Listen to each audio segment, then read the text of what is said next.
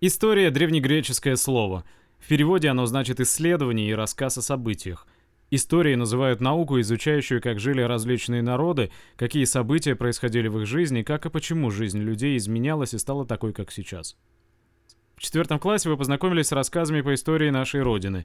История нашей страны – это часть всемирной истории, истории народов всего мира. В пятом классе вы будете изучать первый отдел всемирной истории, историю древнего мира, рассказывающую о жизни людей в далеком прошлом. Откуда же мы знаем, как люди жили тысячи и десятки тысяч лет назад?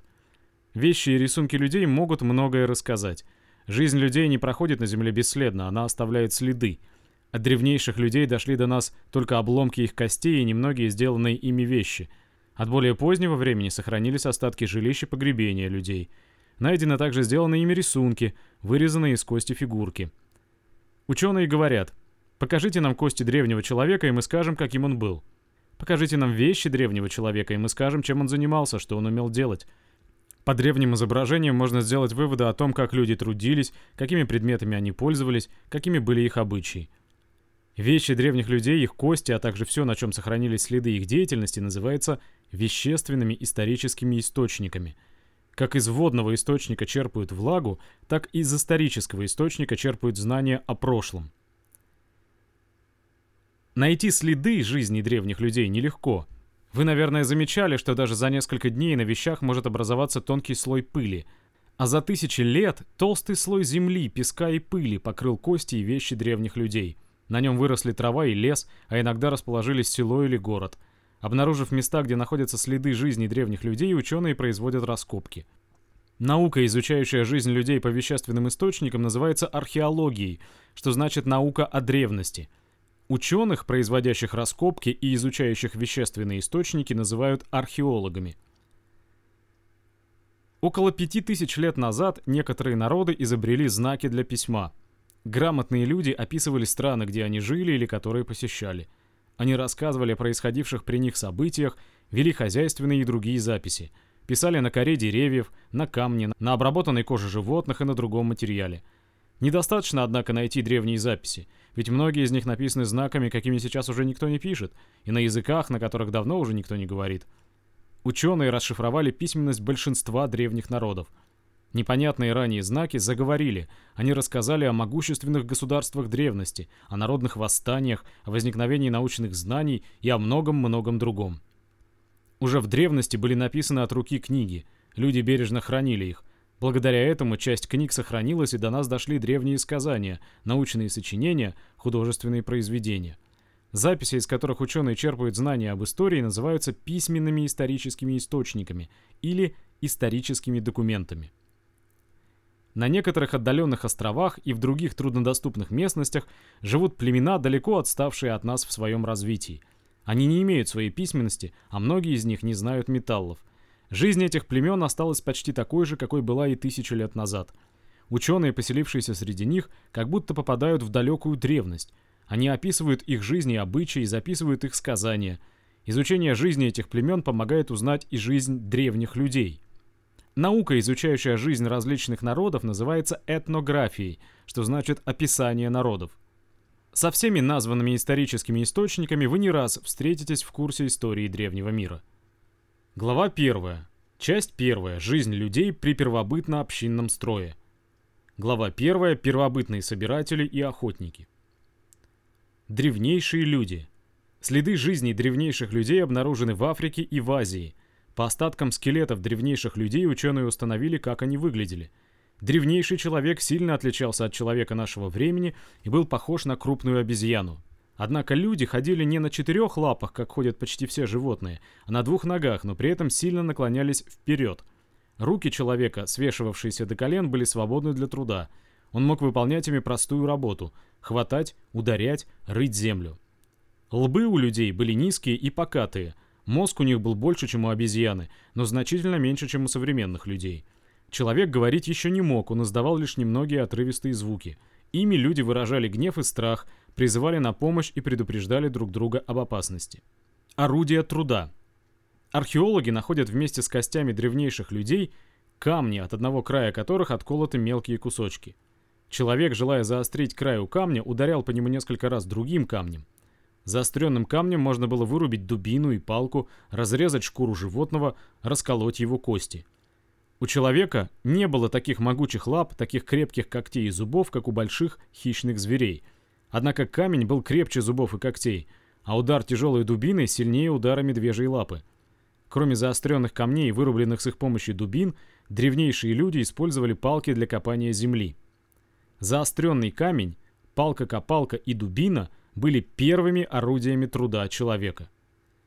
Первые орудия, сделанные человеком, были простыми, несовершенными, но ни одно животное не может сделать и простых орудий труда. Умение изготовлять орудия труда было главным отличием древнейших людей от обезьян. Занятия древнейших людей – с помощью орудий труда люди добывали себе пищу. Заостренными палками и камнями они выкапывали съедобные корни и клубни растений, личинки насекомых.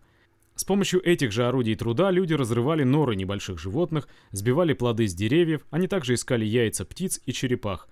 Такое занятие называется собирательством. Люди собирали то, что им давала природа. Группы людей, вооруженных дубинами, заостренными палками, камнями, охотились на крупных животных. Собирательство и охота были первыми занятиями человека. Научившись делать орудия труда и пользоваться ими, человек выделился из мира животных.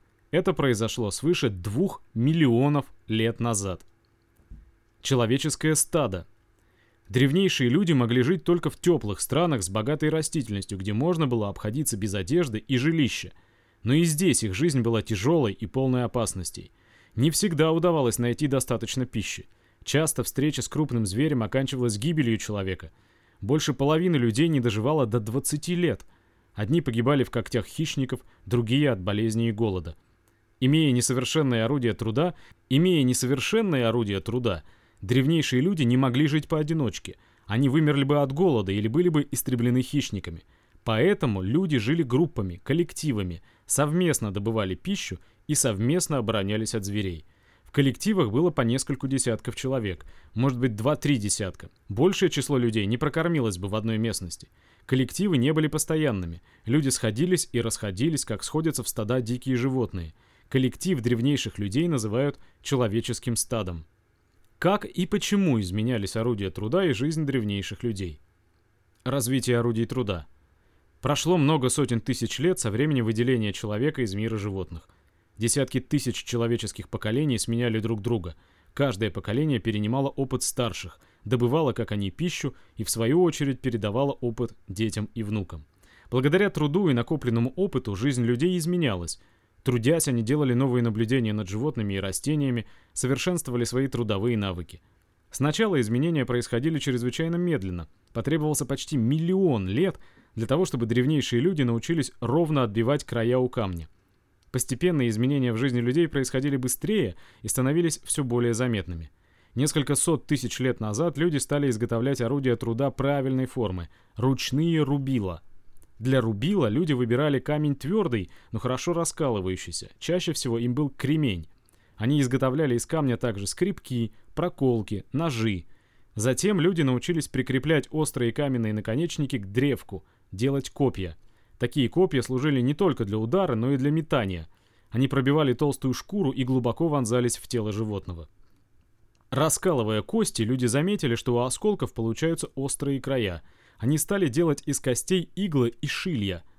20-30 тысяч лет назад человек научился вырезать из кости и рога гарпуны, зазубренные наконечники копий, застревавшие в теле животного. Однако каменные орудия труда еще оставались для человека главными – только ими он мог обрабатывать камень, кость, рог и дерево. Все то время, когда главные орудия труда делали из камня, называют каменным веком. Каменный век продолжался больше двух миллионов лет. Овладение огнем. Древнейшие люди боялись огня, как боятся его дикие звери. В страхе бежали они от лесного пожара, вспыхнувшего от удара молнии. Еще страшнее была огненная лава, разливавшаяся при извержении вулкана и все сжигавшая на своем пути. Но люди поняли, что огонь может быть и верным другом. Он согревает в холодную погоду и защищает от хищных зверей. Взяв огонь при пожаре или извержении вулкана, люди разводили костры. Свирепые хищники не осмеливались нападать на людей, собравшихся ночью у ярко горевшего огня. Они отступали перед человеком с пылающей веткой в руках. Мясо, запеченное на костре, было вкуснее и питательнее сырого. День и ночь у костра дежурили люди, собиравшие хворост и подбрасывавшие его в огонь. Археологи нашли места, где костры горели сотни лет непрерывно. Представь себе, кот. Сотни лет костры горели непрерывно. Если человеческое стадо переходило на новое место, оно несло тлеющие головешки. Угасание огня было страшным бедствием для человеческого стада. Позднее люди, обрабатывая дерево, заметили, что при сильном трении одного куска сухого дерева от другой, он начинает тлеть. Так человек научился сам добывать огонь. Разведение костра перестало зависеть от случайно найденного огня. А владение огнем еще больше выделило человека из мира животных. Похолодание на Земле. С огнем и с более совершенными орудиями труда люди могли жить не только среди щедрой южной природы. Постепенно они заселили большую часть Африки, Азию, Европу, а позднее проникли в Америку и в Австралию. Около 100 тысяч лет назад на Земле наступило резкое похолодание. Зимы стали долгими и морозными. На севере Европы и Азии снег и лед не успевали растаять за короткое лето. Образовался громадный ледник – слой льда толщиной до двух километров. Медленно сползая с севера на юг, ледник покрыл земли, на которых находятся сейчас Киев и Волгоград, и все области, лежащие к северу от них. Южнее ледника расстилались тундры. Животные, привыкшие к теплу, или погибли, или ушли далеко на юг. В долинах рек, по окраинам озер и болот, среди зарослей тростника и кустарников бродили стада мамонтов, огромных слонов с длинной рыжей шерстью, хорошо переносивших холодный климат. Интересное описание оставил русский этнограф. Помнишь, этнография — это наука о жизни народов различных племен. О жизни народов Северной Сибири около 150 лет назад он писал. Трудно себе представить, какой степени достигает голод среди здешних народов, существование которых зависит исключительно от случая. Часто люди питаются древесной корой и шкурами, до того служившими постелями и одеждой. Если удается убить оленя, то в пищу употребляются даже внутренности и толченые рога и кости, потому что надо чем-нибудь наполнить терзаемый голодом желудок. Вот на берегу реки показалось стадо оленей. Охотники устремились к стаду, но вдруг стадо отошло от берега и скрылось в горах. Ужасна была картина всеобщего уныния и отчаяния. Загонная охота и начало рыболовства. Мамонт мог убить человека одним ударом могучего хобота, раздавить своей огромной ногой – но охотники, пугая мамонта огнем, загоняли его в ловушку-яму, покрытую жердями и ветками. Провалившийся в яму зверь не мог оттуда выбраться, и охотники добивали его. Охотились люди и на стада быков, оленей, лошадей. Выследив стадо, они незаметно подкрадывались к нему, рассыпавшись цепью, размахивая копьями и горящими ветками, охотники гнали обезумевших от страха животных к обрыву или к другим охотникам, спрятавшимся в засаду. На берегу озера или реки человек подстерегал крупную рыбу – Стремительным ударом он вонзал в нее гарпун и вытаскивал ее из воды. Когда людям удавалось убить мамонта, загнать в ловушку стадо бизонов, у них было вдоволь мяса, жира и шкур. Но нередко они гибли в схватках с огромными зверями или месяцами тщетно разыскивали добычу и умирали от голода. Первая одежда и жилище. Охота давала людям не только пищу. Из шкур шили теплую одежду. Нитками служили сухожилия животных. Первыми жилищами людей были пещеры, защищавшие их от дождя, ветра и снега. На холодном каменном полу пещер расстилали шкуры. Пещеру приходилось отвоевывать у ее обитателей, огромных медведей или свирепых львов. У входа в пещеру горел костер. На равнинах люди строили жилища из костей и бивней мамонтов, из жердей и покрывали их шкурами животных. Археологи нашли в остатках жилищ светильники, плоские камни с углублениями. Горевший в них жир животных освещал, хотя и тускло, помещение. Только ценой упорного труда наши далекие предки получали от природы необходимое для существования. Все произведенное и добытое трудом человека называется продуктом труда.